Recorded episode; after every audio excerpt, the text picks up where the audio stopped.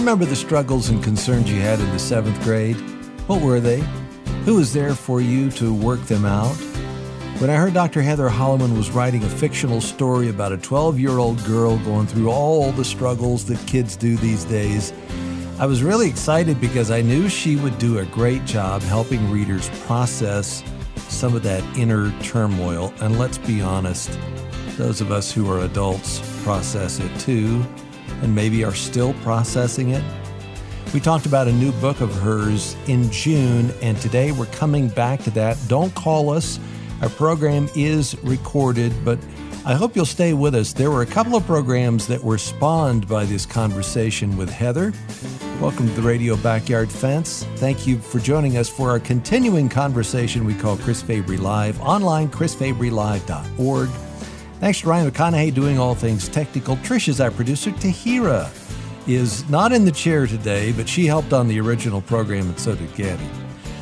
And thank you, friends and partners of this program. You enable us to come to you each day. And I've gotten some really good feedback about the uh, thank you this month. Already, the uh, my new novel, Saving Grayson, released on Tuesday, just a couple of days ago.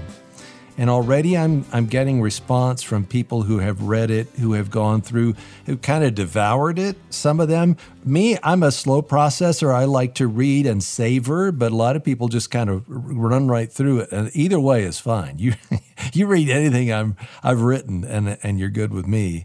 I would love to send you a copy of this new, brand new novel, Saving Grayson you can see it at chrisfabrylive.org. Scroll down, you can see how give a gift right there. You can give a monthly gift and receive it. You can give a one time gift, become a friend or a partner with us.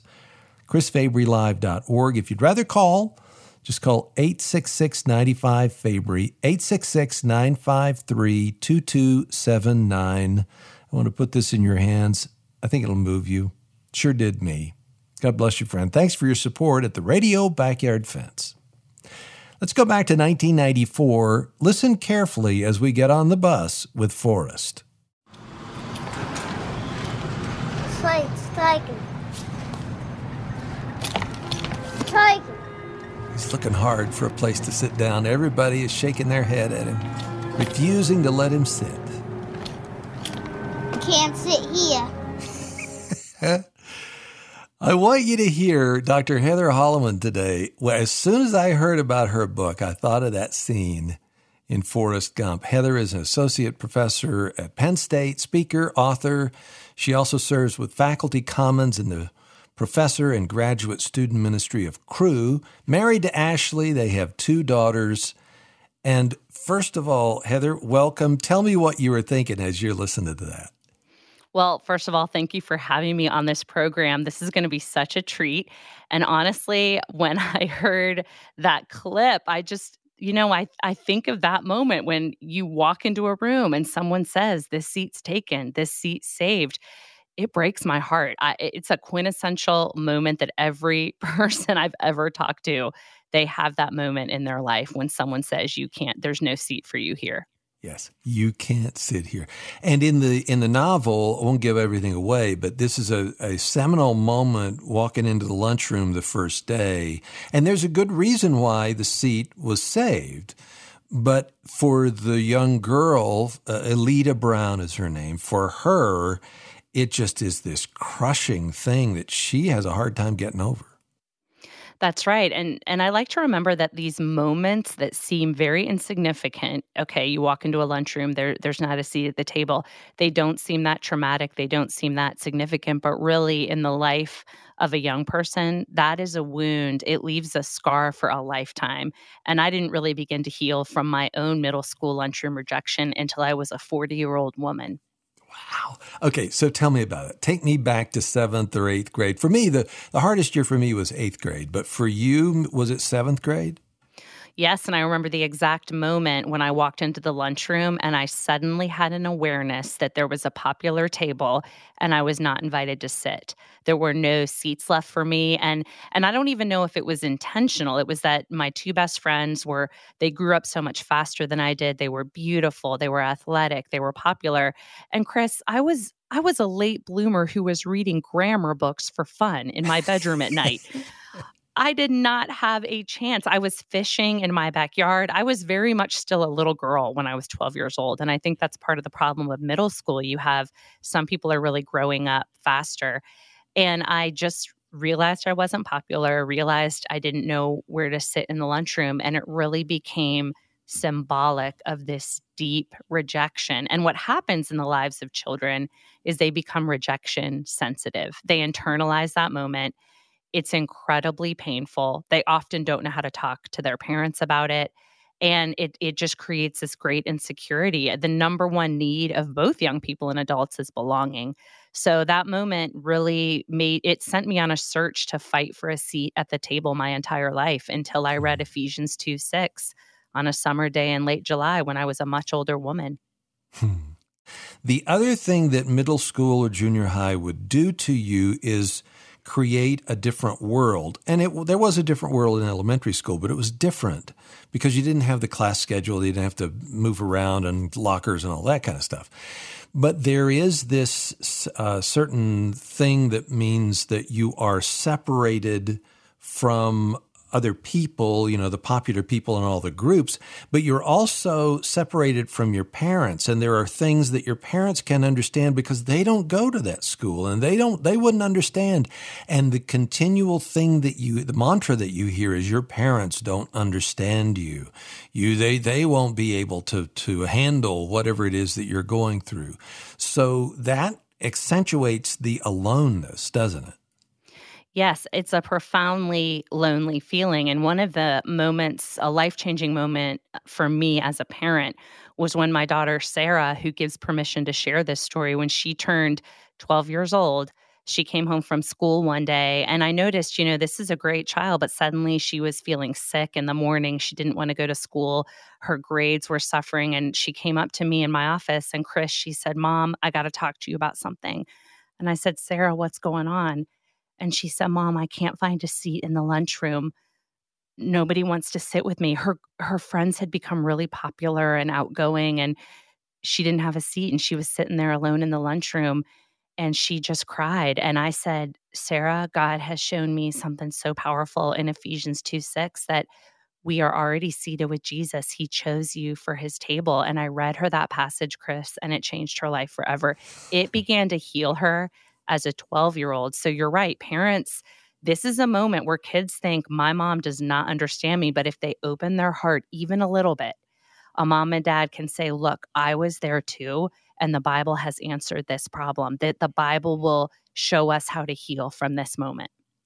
The other important thing is she came to you, first of all, you listened well to her, which goes back to your book on communication and you probably asked her some questions in the in the middle of all that, but there was room or space. I, I'm guessing for lament that you you didn't rush her to Ephesians two six until she had cried a few tears yes. because those tears are good, right? Well, they're good, and I cried as well. The wound is deep. I mean, I have memories of every table, not only that I wasn't invited to sit at, but the tables that I will never sit at because of how God made me and some of the limitations in my life. So we cried about it and what Sarah had to understand when when I read Ephesians 2 to her I said look this is really hard to picture. It says that God raised us up with Christ and seated us with him. I said Paul was in a Roman prison and he understood a different reality that he was seated with Jesus and God had a had a life plan for him that was going to be full of joy and peace, even in the midst of suffering. And I saw the Holy Spirit begin to apply that passage to her. And we had to talk about it. We even watched a scene of King Arthur calling the knights to the round table because I said, look, it's kind of like a round table. So, yes, this was a long conversation, mm. but it was so powerful that for her senior pictures years later, she wore a necklace that said seated on it for her senior photos.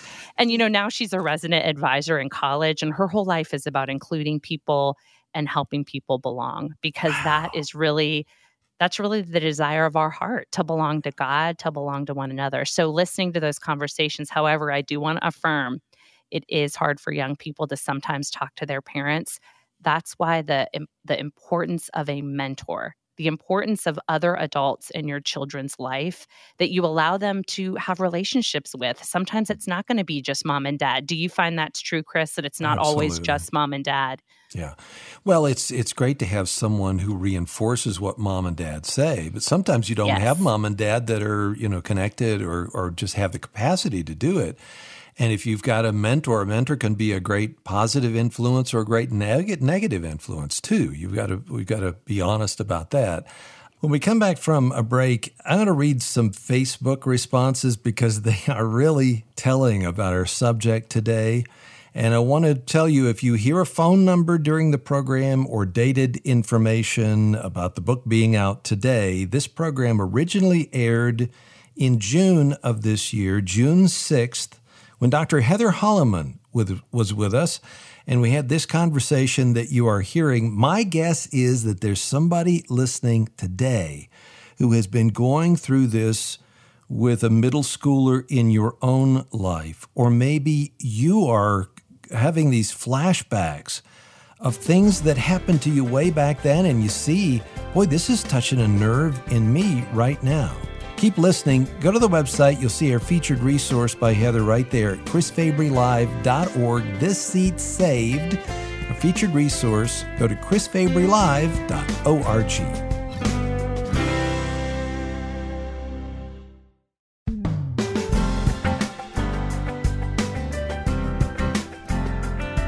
Dr. Heather Holleman is with us today at the Radio Backyard Fence. Uh, she's written a lot of great nonfiction books, but on a previous conversation that we had off the air, she said, I'm writing this story. I'm writing a, a middle grade uh, novel, especially for girls, but guys would, would like it too. And she described this to me, and I said, You know what that sounds like? That sounds like Jane Eyre's gone to middle school. what it sounds like to me. And as I read This Seat's Saved, she is a lot like you, Alita. It's am I saying her name correctly, Alita? Yes, Alita okay. Brown. Um, she's a lot like you in that she's kind of bookish. She likes to write. She she's um, she expresses herself on the page, and that's my guess. You probably did the same thing, right?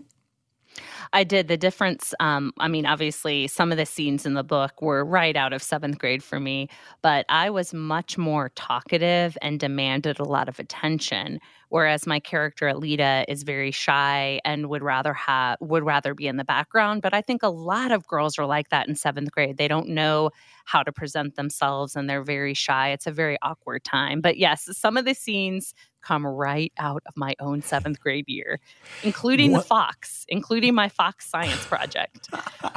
yeah, because you're part of the nature club, right? That's right. That's right. You. well, you see, you she has to choose an elective. Alita does. And yes. so, and she didn't know that this was one of the unwritten rules. You got to choose the right elective. She chose Nature Club instead of something more trendy.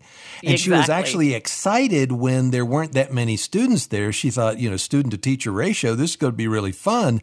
And then, see, that's the other thing that middle school will do to you. It will kill the weakest part. You know, it will kill this thing that you love. You, you love it, you love it. And then the peer pressure makes you move away from it right? That's right. And you start to see that a little bit, except what I do love, and this is sort of downplayed, but there is a boy in Nature Club that I think she's starting to have this crush on. Now, it is a little premature, you know, she's only 12, but there is something about, okay, maybe it is okay that I love this stuff. And my favorite moment in the book is she presents this idea that she has for her science project, and two other students say, I want to be in that group with Alita. And that's that moment when she's like well okay maybe i'm cool. Maybe i could be maybe i could be cool. So i love that the ups and downs it feels like you're in this storm the entire time you're reading this book because it's so many up and down emotions as you get through it which i think parallels the life of a 12 year old right. And it, it, pressing into the mold you know there's a romans 12 verses 1 and 2 mm-hmm. the world wants to press you into a mold and what Alita is struggling to do is what we all struggle to do and that is be ourselves. Be the unique creations whom God created us to be to glorify Him, but so much of everything on the outside is forcing you to, to look this way, to be this way, to act this way, and to make you look like, you know, to, to conform, to be like everybody else. That's right. And it it's painful and I remember those feelings so acutely. I mean, I even journaled back then and I can remember thinking I don't have the right clothes. I mean, back then it was all Guess jeans. I don't know how old you are, Chris, but at least in the 80s it was, you know, I knew the brands immediately. And sometimes I ask my college students, how old were you all when you became brand conscious? and they all say, "Oh, oh, Dr. H, it was middle school. You had to have the Nikes. You had to have, you know, this or that." Th- this being conscious of not wearing the right clothes or not having the right phone. I mean, this is all happening to 12 year olds. They're just hyper aware of what everyone else has and what they should be doing. So it's a very fraught time for sure. Lillian says, making sure my mini skirts and blouses uniform were perfect all the time boys, boys, boys. no, yes. I mean homework was in my mind, but that is the most often mentioned thing on Facebook is the awakening to finally seeing they were annoying before then, but now, oh wow, boys. Yes. And sometimes boys can be such great friends. And what I like about middle school is for the first time, you're branching out your friend group. And what I love about her relationship with this boy named Steven is it really becomes a precious friendship and they actually begin to open up their hearts to each other. So, yeah, but you do get that sense of, okay, who's my crush and what's going to happen. I did want to make sure, though, in a book like this, you know, there is a school dance. And, you know, in our town, there is the first dance is in seventh grade. And I wanted her to be a character that you know, her parents aren't going to let her start dating a boy at 12 years old. So they're going to go as a group. You know, I did all of those things that I would do as a mom. So those kind of more prescriptive things are in the novel too. But yes, people become boy crazy. Her, one of her friends starts dating a boy. That's going to happen when you're in middle school. And one of her friends is really popular, has a TikTok, and she's going viral. I want to talk about that and, and the internet and, and all of those things that weren't around when you and I were in school. Anne says, I had the hardest seventh grade teacher and I had braces. Those were yes. two hard things. Angie says, I was taller than all the boys and girls and taller than some teachers. I felt like a giraffe and I wished I was a cute little petite thing like many of my friends. I was five seven in seventh grade. I'm six foot tall now. I love being tall now, but that was a really awkward time. Oh, it's so awkward. Oh, it's so awkward. And my heart breaks for you because I remember th- thinking, okay, I love, you know, I, there were so many things I didn't like about myself, not to mention things like acne and things w- that you can't yes. control. You know, you're wearing braces, all of that. But what's beautiful in the book is God used a passage in the Psalms where where it says those who look to him, those who look to God are radiant. Their faces are never covered with shame. And there's a moment Alita has with her mentor where she learns that true beauty is when you're really radiating the love of God to other hmm. people. And I love that moment. And I loved when I learned that as an as an older woman, what it meant to to really realize I was beautiful because I was radiating the love of Christ through my face. This is a great book. If you have a child who's going into middle school, you know, seventh, eighth, uh, when I went to junior high, it was seven, eight, nine, and then 10, 11, 12 was high school. And now it's whatever it is now. sometimes but, it's sixth, seventh, and eighth. Sometimes it's sixth and seventh. It's different in different states and yes. in different countries. That's why I yes. just said middle school. so, yes. This is going to be one of those, and over the summer, and maybe you as the parent read this as your son or daughter reads this as well. It's it's geared toward uh, females, obviously but the same thing happens to men. And I want to go to your phone That's calls right. too 877 548 3675. You don't have to be female to answer the question today about what was middle school like? What was the biggest thing that you were frustrated with or you felt a little divided about who you were? This Seats Saved is by Dr. Heather Holleman. Julie is in North Carolina. Hi, Julie. Hello. Well, Tell me, um, t- you- tell me your little- answer. Okay, I was a middle school sub, and at lunch I put my things down to sit with the teachers, and I ca- went to get a napkin, and I came back, and they had moved all my things down at the end of the table. They wouldn't let me sit with them, Oh. and um, I was just shocked. And um, I found another sub, and we started sitting together. But my husband found Heather's book, Seated with Christ, and so we read that together, and that just changed my life. And Oh, I didn't look, I didn't look to sit with them, you know, again. So this happens not just with mm-hmm. kids, Julie. This happens with adults. yes, a, a fifty in the fi- my fifties that happened. So, yeah. That was one of the things, Heather, that I wanted to bring out at some point today, and that is the same kids that thing that kids are going on uh, in their hearts in seventh grade. It's the stuff that we're still dealing with, isn't it? it still happens. One of my goals with this book, my vision is that it would really strengthen the heart of a 12 year old girl so she can know how to battle these things as she moves into adulthood. I mean, this week is senior week for my daughter, Kate, and everyone's going to all these beach weeks and parties, and Kate was not invited to one of them. And same thing, I said, Kate, look, we're seated with Christ. God has an amazing plan for us. You're seated with Him in the heavenly realms, and in that seat, He has special blessings just for you. And we're going to go invite some other people to our table, the one, the other people who aren't going away with all the popular kids to the beach. So it doesn't end. It does not end. Ron says on Facebook, and Julie, thank you. Um, low self esteem. I was that kid always chosen last for games during gym class. I was, and if I'm honest, still am heavy. Now it isn't an issue. Back then, wow. Um, and that that was for me as well. I've talked about it here before. You know, going for clothes, it was always we went to the husky section. Mhm, that's my Whatever. husband. Yes. Yeah, I went to the husky section. I just felt like, you know, I'm never going to be like everybody else. The only game that I got picked first for was Red Rover. because I could break through anybody's arms if, with enough momentum as you're, you know, rolling across the field there, uh, and you're able to to to fit in. But that that was the only thing. That weight, and I see somebody else saying I was super skinny and so self conscious of that. So that's just all amplified when you're in the seventh grade, isn't it?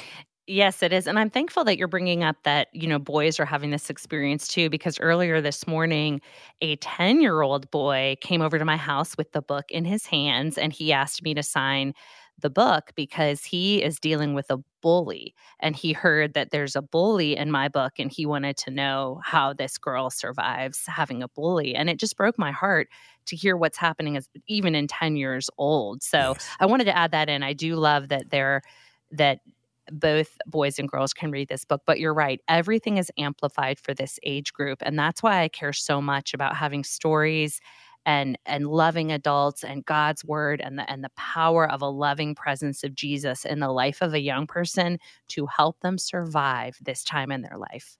Leslie says bullying. Did you ever have a bully? I had girls that were not nice to me, but I didn't have anyone actively harming me, but my daughters my daughter did. And I, it is it was risky for me to put a scene of violence in my book, but I thought to myself that's what I'm actually seeing in the middle mm. school. I'm seeing parents that say, you know, this girl scratched another girl. I mean, it's not if if you're listening and you're like, "Oh, I don't want to read a book with a lot of violence in it." You know, this bully is very troubled. And what happens is is people act out when they have these um, things that are troubling them. Maybe they come from traumatic backgrounds. So to really understand what's going on in the life of this bully. And then Alita coming to a place of forgiveness and understanding mm. is important for her, her own healing. It's a great story. See, and we're talking about these themes throughout it, but they are woven in so well in This Seat's Saved by Dr. Heather Holleman. We have it linked at chrisfabrylive.org. Sue is in Illinois with this very topic. Hi, Sue. Hi, Chris. Great to talk with Thanks you. Thanks for letting me be on the show. So, when I was in junior high, I was very geeky, and uh, I was a musician. I liked to read. I was built like a board. wasn't good at sports. And when the kids were in my class, if you didn't sit in, they threw the girls. I, I was in junior high, early 70s. Um, they threw you in the hallway in your underwear in front of the boys' locker room. Okay, wait a minute. You when, kind of. I heard most of that, but they threw you in the hallway in your underwear, well, like from gym class. Yeah. So when you were getting dressed, if they thought you were a geek, they would throw you in the hallway um, in front of the boys' locker room. So when the bell rang, you would be laying there without any clothes on. Oh my, um, that that is so traumatic. I, yeah. And I felt bad because they did it to a girl, and of course I didn't come to her rescue because I was a geek. I should have, um, but I I didn't know Christ yet either, and so I became a clown in class. I thought, well, if they're going to make fun of people, then I'll make fun of myself.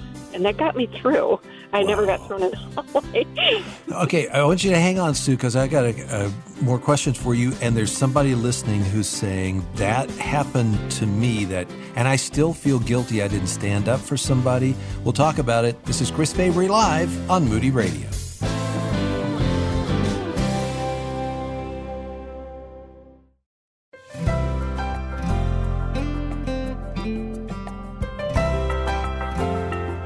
If you have a middle schooler in middle school or just going into middle school, this is going to be a breath of fresh air for you today. The book, This Seat's Saved. It's a novel for younger people, and it's written by Dr. Heather Holleman. And she's taken some of the biblical knowledge and woven it in so well. That was one of the questions I was going to ask you, uh, Heather, is how do you do this without f- making it too heavy handed? But I don't want you to deal with that now. I want you to talk about Sue's experience of seeing somebody being bullied. And now, all these years later, you can hear it in her voice. All these years later, the guilt, the shame, I didn't stand up for her. That's a real scar, too, isn't it? It is a real scar. In fact, some of the complexity in this novel is the popular girl I wanted people to see some complexity there that she wasn't intending to be this terrible person. It's just how kind of you know she's not intending to be this evil person so you're beginning to see a lot of different perspectives of how different people are moving through the novel but i have heard that very popular girls carry a lot of guilt with them in their adult life because they know that they unintentionally or intentionally excluded and harmed people because they were very popular. They had a lot of charisma. So I have heard this a lot about this kind of guilt of being popular. I do think though that that young people they're doing the best they can and to expect a young person to come to the aid of someone who's being bullying i think it's a lot to ask so i tell people it's okay to forgive yourself you were a child and and you you can, you don't have to carry that guilt anymore you can forgive yourself don't you think that's true chris that that's a lot to ask even adults have a hard time you know the bystander effect exactly. adults often don't intervene and so I know that we all have stories. I, you know, I played pranks on people where I thought I need to call that person and ask for forgiveness, you know, 35 years later. And I look back and I thought, you know, I was a child. I was I didn't know what I was doing. I I was full of sin, you know, just but getting rid of that guilt, knowing that Jesus is not holding that against you and kind of moving on and forgiving yourself. I remember in the locker room there were three guys that were, you know, that would, would target people. And I had a friend named Jim, and while we were, you know, having class, they got into the locker room, they got his pants, and they tied him in knots. I mean, where one person gets on one side and the other, so that when he opened the locker, his pants were just in these knots that you could, I mean, you could spend a half hour trying to get them, uh, you know, undone. And oh. I remember looking at that and, and laughing, thinking, you know, it's, that's really terrible for you, but it is kind of funny, you know, and then walking out and going to class because I didn't want to be late to class. And here was Jim in his underwear trying to undo the knots in his pants. And I've never forgot that. And I've, I've always wondered if what Jim thinks about me or if he would ever speak to me and not, you know, and think about that. The other thing that Sue, you brought up in the break is the class distinction of people who have money and people who don't. And you were, your family was pretty poor and couldn't afford the towels. Tell me about that. Well, it, you know, it now saying it, it doesn't sound like a big deal, but anything that makes you stand out from the other kids, and I think you had mentioned that, I would have loved to have read that book because I loved to read at that age. But my clothes weren't the most in styles, and I brought a towel from home because my my dad worked three jobs and didn't have the money for the towel fee, so my mom gave me a towel to bring. And um so for me to fit in, I just became a clown in class just so that they wouldn't make fun of me. Mm-hmm. And I, I found a way to avoid being bullied. But the girl that got thrown in the hallway, it was because I was a geek as well that I didn't stand up for her. I don't know what I would have done if I was in the in crowd, but I wasn't. yeah. Boy. Mm there's just some deep stuff that you've uncovered here, Heather. Well, what what I like about what you're saying, Sue, and I, I'm learning this as I study trauma at Penn State. I'm getting a certification and and being a better professor, uh, you know, for students who've had trauma backgrounds. And what I'm learning is it actually doesn't matter what the event is, it's the meaning that you're attaching to the event. So it could be something like the towel it could be not having a seat at the lunch table, even though it doesn't seem traumatic in the life of a child, based on whatever that child feels like it symbolizes for them, it can count as true adversity because of what it symbolizes in their mind. And it becomes very overwhelming. And what I didn't actually, I didn't intend it to be such a strong theme. When I went back and edited my book later, I thought, wow, th- there's really a theme about class structure in here because yes. in seventh grade, you start to realize about money and what wealth looks like in your town. And you quickly know whether or not you're rich or you're poor. I saw that in our town. We live in Centre County, Pennsylvania, where there's incredibly wealthy families and then a very vibrant, strong working class. And what happens is, is quickly you know who's who and we're a mm-hmm. title one school which means that i think 30% are below the poverty line so you're right that kids go in early to get the free breakfast and it's a it's a source of shame it's a source of hiding so i do have a scene where my character realizes, oh my goodness, I'm poor and people are going to be embarrassed about this. So there's a scene where her mentor says, look, you never have to worry about being rich because the riches of nature are always available to you. And she takes such delight in the riches of nature. And there's a scene, you know, near the end where she recounts all that God has provided for her, even having a family where she can have spaghetti dinner some nights, or there's a fox, or there's a friend that has two golden retriever dogs, which are her favorite. So you begin to see these class structures when you're really connected to a secure community and you're curious about life and you have good friends, it doesn't matter. The wealth does not matter anymore. And I love that moment for my character. Sue, thank you for your call. My mother used to say, uh, she passed away in August of last year, and I can still see the look on her face when she would say this uh, going to school never laugh at anybody's clothes. Anybody else who has clothes and they're they're too short or they're torn or they're not the never never make fun of anybody's clothes. Do you get that, Chris? Yeah, I got that.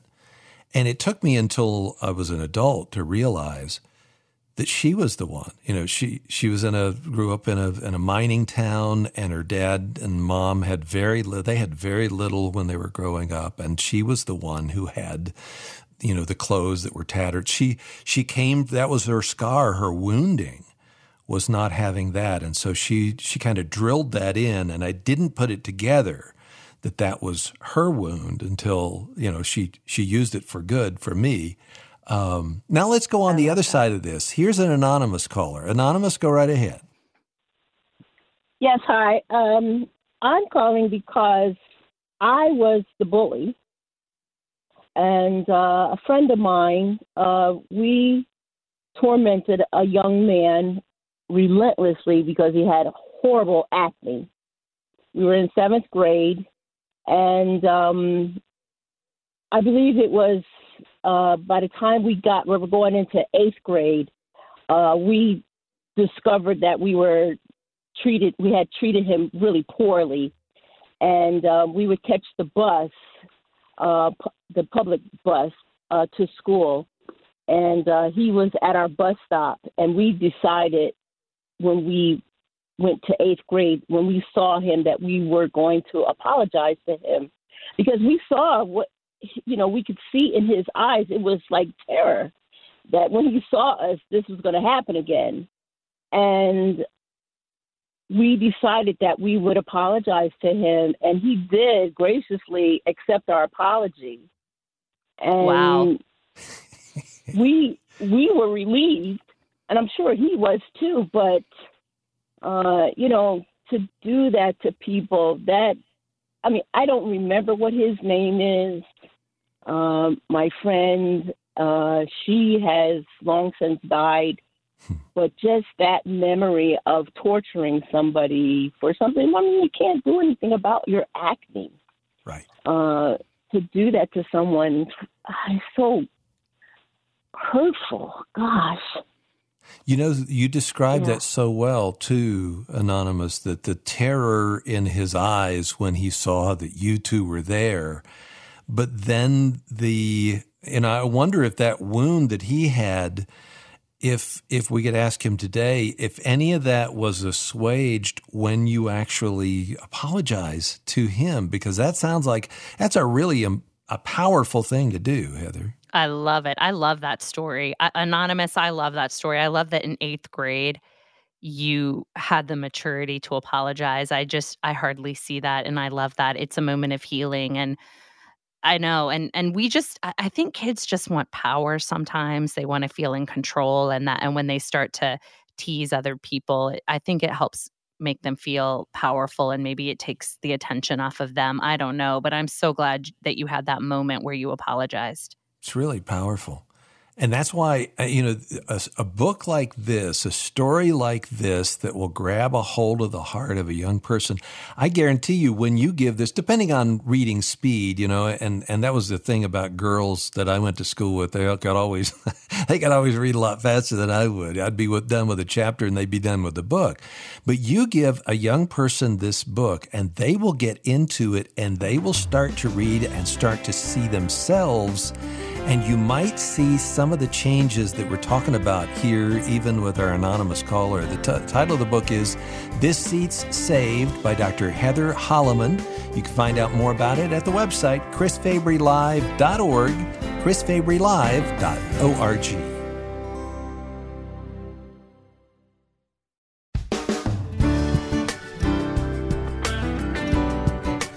Our remaining moments with Dr. Heather Holleman on this best of Chris Fabry Live. The other day I mentioned this. If you, in your browser, whatever search engine you use, if you will type in the word pregnancy, see what the first thing comes up.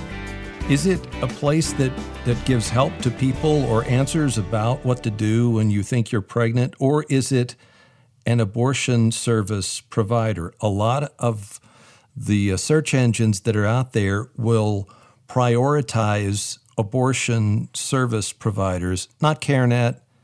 The men and women who are the heroes behind the scenes of CareNet are working hard to value life. Click that green CareNet button when you go to chrisfabrylive.org, and you'll see exactly what I'm talking about. Uh, they are a pro abundant life ministry. Just go to chrisfabrylive.org, click the green CareNet button today.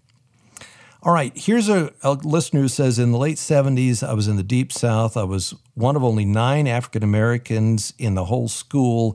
It was difficult, but my memories are mostly fond. The best part is I accepted Jesus as Savior at a Friday morning before school Bible study held by my seventh grade homeroom teacher, Mrs. Pendergrass. I remember her as a no nonsense, somewhat austere kind of teacher, but I knew she loved me. I'm forever grateful. What do you say about oh. that? well, I love that. In fact, teachers play a really significant role in this seat saved. And I think the power of a nurturing, consistent, loving teacher nothing nothing compares to that in middle school just that teacher who you know delights in you and is going to be there for you because a lot of children come from very bad home lives and so if you're listening and you're a teacher i just want to say i I'm so thankful for you if you're a middle school teacher. I love that. And I love that Jesus was there for you because that's a huge part of this seat saved. My character, Alita, realizing that Jesus loves her and she has a seat at his table. Clelia is in Chicago. Clelia, tell me why you called. Hi. Um, well, I her point about um, the ones that felt guilty for something that happened really um, struck out. So my situation, um, I was a very unpopular kid. Our family was kind of new to town, but then you know, big family and I was not popular. And so I never got to be invited to any of the stuff that was going on, partially because we were out of town and that would be inconvenient. We didn't think mom would let us, you know, all these different logistical things that kind of mm. set me up to be like the outcast, you know, the one that wasn't a part of the crowd. And um, one day, um, and I'm, I'm pretty sure I was in like sixth or seventh grade. I'm not 100% sure, but um, I got a phone call in the evening um, saying that there that there was going to be a sleepover at Shelley Stearns' house, and that I was invited. And I was like, "Oh my goodness, that's so exciting, Mom! Can I go?" You know, and I was kind of shocked that Mom said, "Yeah, I'll take you." And so, got all ready, was all excited. Um, Mom dropped me off and and and went ahead and left, and and I got to the front door and knocked on the door and Shelly opens the door and she's like, "Hi, what are you doing here?" she didn't know what to say and I was like, "Well, you just invited me to a sleepover." She says, "I didn't I didn't call you." Um, so obviously I was set up mm. to show at this person's house. And so then I had to call my mom back and say, "Oh, it was a prank and there is no sleepover and I need a ride home." And at that time, it was kind of like, okay, one more, you know, one more little straw on the camel's back, so to speak. Not a, no big deal. I kind of passed it off, but obviously it was embarrassing. Years go by, so we're talking 40 years later. um, I needed to rent a room um, at this cute little hotel ab- above a restaurant that um, was in our hometown. And come to find out, Shelly was the current owner owner of that restaurant or of that uh, hotel. And um, when I called her to make the reservations, she expressed to me how badly she felt about that day. Wow. She carried that with her. Wow. She carried that with her 50 years. Wow. Well, probably 40, 40 years. And then, as far as my own, you know, you, you mentioned that it's, it seems like such a small thing. And even, even for me at the time, it felt like, okay, it's just another chink. I had gone on, I'd been raised Catholic, but I didn't know the Lord at that time. And I had since um, been saved and have been serving the Lord and have experienced such freedom that that had been completely like, okay, that's no big deal, right? Until um, it came up about a year, a little less than a year ago, that the, a conversation that I had with a dear friend, there was a miscommunication. And I was under the impression that I was encouraged to invite people over for and have a, a prayer time at my house since they weren't going to be doing it at the church. And um, so I'm like, okay. And so I did it. But then apparently everybody in the church was confused because this was perceived as being like not a part of the church. You know, like what what's happening here, and so then I that same feeling of having been mm. set up came yes. back. Fortunately, that dear friend is such a good friend that she doesn't leave things lie. She called and she said, "Talk to me." Like we get to the communication thing. You know, the communicating and talking about these things is will clear up ninety percent. You know, of the of the problem, but a lot of times we stay silent. Isn't that something, Heather? That that that that memory from way back there that then surfaced again. Well, when I speak on Seated with Christ, my nonfiction book, I'll often ask the audience, How many of you all remember seventh grade? And women will start weeping. They will, when I bring up the wound of the middle school lunch table, it's right there, Chris. It's right there in their heart. I said, How many of you were rejected? from the table you wanted to sit at you know they they just remember so it doesn't surprise me at all that that wound was there and it doesn't surprise me that you carried it even into you know later life that's why I love Ephesians 2. It's my favorite passage of scripture. And I love the power of the Lord to heal these places that maybe we didn't even think were wounds. Right. We didn't even know until later, like, oh, I was rejected from that table. Why does this hurt me so much? Well, because in seventh grade, doesn't this seem familiar? This happened to you before. So that doesn't surprise me. What do mm. you say to the person who's listening who says, I feel this way about the church? I'm not part of the in group, you know? I mm. have to mm. clean myself up in order to be a part of this because I've got this and that and the other thing in my life. I'd like to be a Christian. I'd like to be as good as you people. Well, what do you say to that person? Well, I say, first of all, focus on your relationship with Jesus, what I love about this book is at the end, she's able to take her eyes off herself and begin including people who also don't have a seat at the table. So when I go to church and I don't feel like I'm in the in crowd, I remember Ephesians 2 and I say to myself, look, this is just who I am. And I look around and I say, who else needs a seat at the table? Come hang out with me. That's what I do. Because the seat has been given to you by the one who cared enough for you to die for you, you know? That's uh, right. And and the, and that whole thing about Christianity is just a bunch of rules to follow, and if you follow them, you're in. If you don't, you're out. It's not true. It's that's no. that's not what the gospel is. The gospel is you and I are sinners. We can't get to heaven on our own. Jesus did what we couldn't do and has given us that seat at the table. Oh, this is really right. good, Heather. I'll I'll call a timeout right there. Thank you for your work. Thanks for writing this. I'm looking forward to hearing from young people who get a hold of this and they start uh, finding their own seat at the table, aren't you? I'm so excited, and I think God's word's going to come alive to young people who read it.